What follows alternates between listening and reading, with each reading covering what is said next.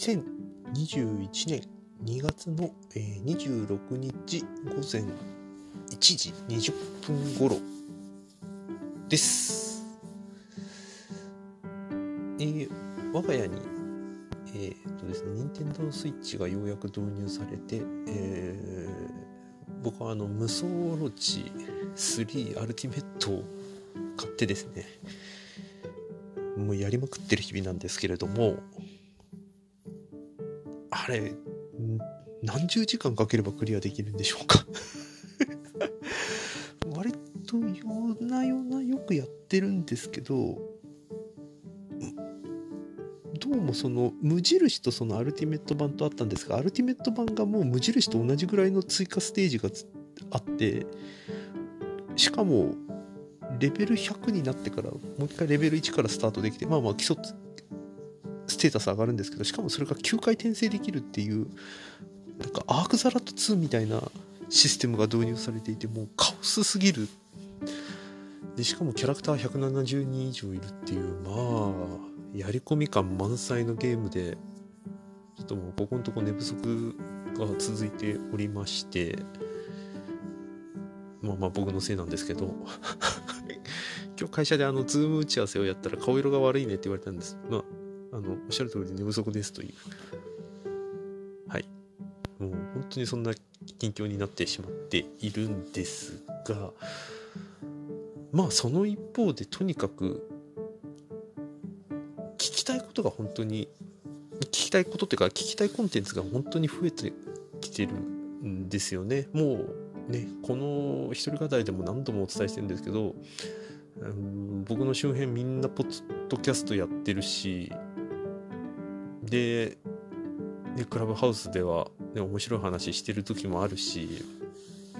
で、ね、自分の中でもやっぱ BGM 流して何かやりたいなっていうこともあるし、で、耳のことって実は自分の作業に影響を及ぼしやすいっていうのがあって例えばそのよくあの本読んだりあの心理学だとあの作業中にはこの BGM がいいよとかって書いてあったりするんですけどおそらく僕の感覚でいくとメンタリスト DAIGO の話が多分一番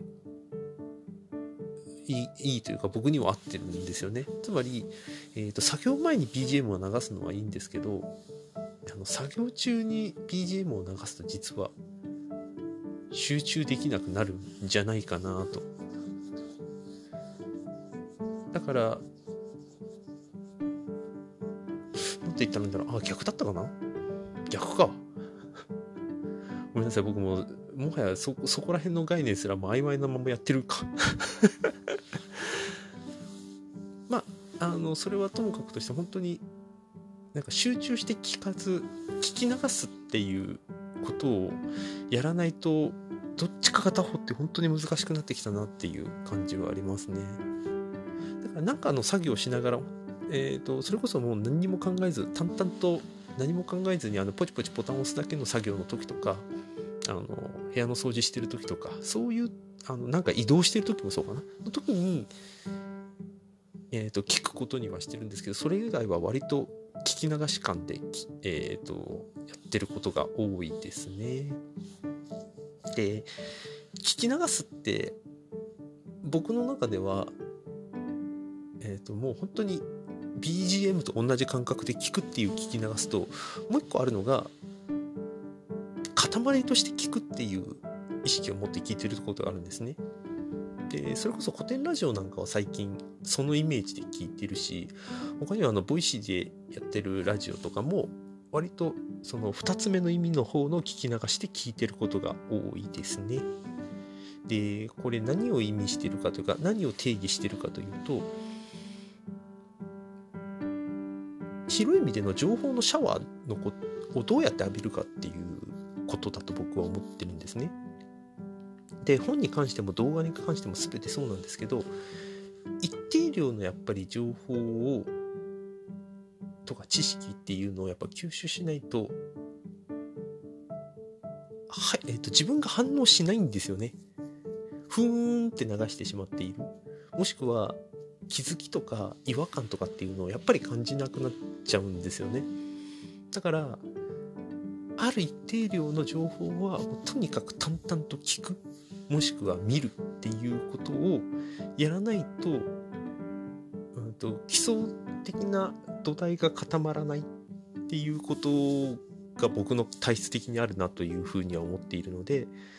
そういう意味での聞き流しは結構やります。だから言い方を変えるとあれ？なんかこのフレーズあったのに飛ばしちゃったみたいなことが出てきた時はむしろちゃんと聞けてるなって思うんですよね。無意識に聞いちゃっててあれ？この時こんなこと言ってたかなって思い出せればいいんですけど全く意識もしないで自覚もなしにやってたとしたらもう本当にただの BGM として聞いちゃってる。っていうことだなと。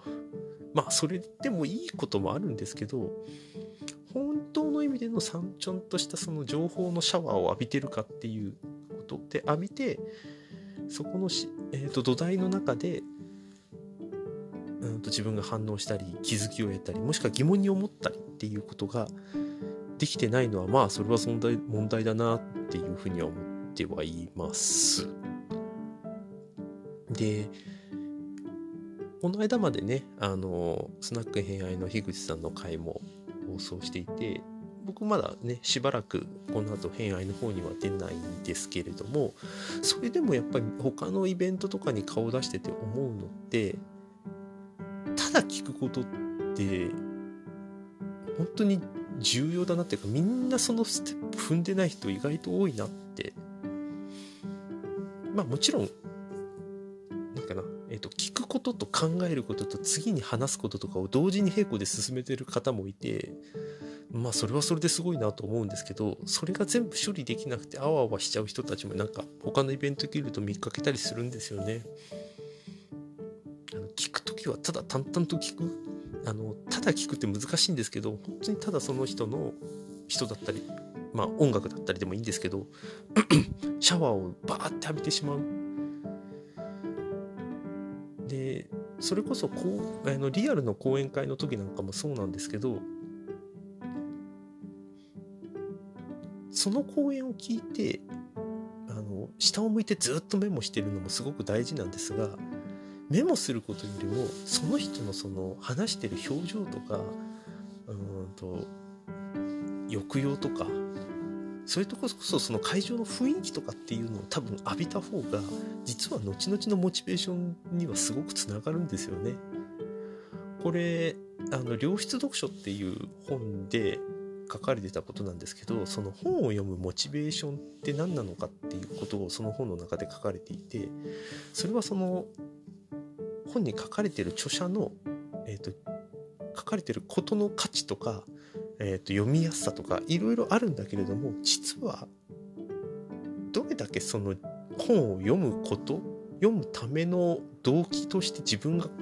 あの感情が動いていたかっていうことに実は本当のモチベーションがあるんだっていう話があってその代表的な例としてさっきお話ししてたようにその著者さんとかその講演の人の話を聞いてた時に中身のメモするんじゃなくてどれだけその環境の中で自分が感動したとかその雰囲,、えーと、雰囲気を味わったことで、えーと、なんか自分の糧になったとかっていう感触を得られたかとかそっちの方が実は重要なんだよっていう話を聞いてなるほどって思ったことを今でも覚えてはいるんですね。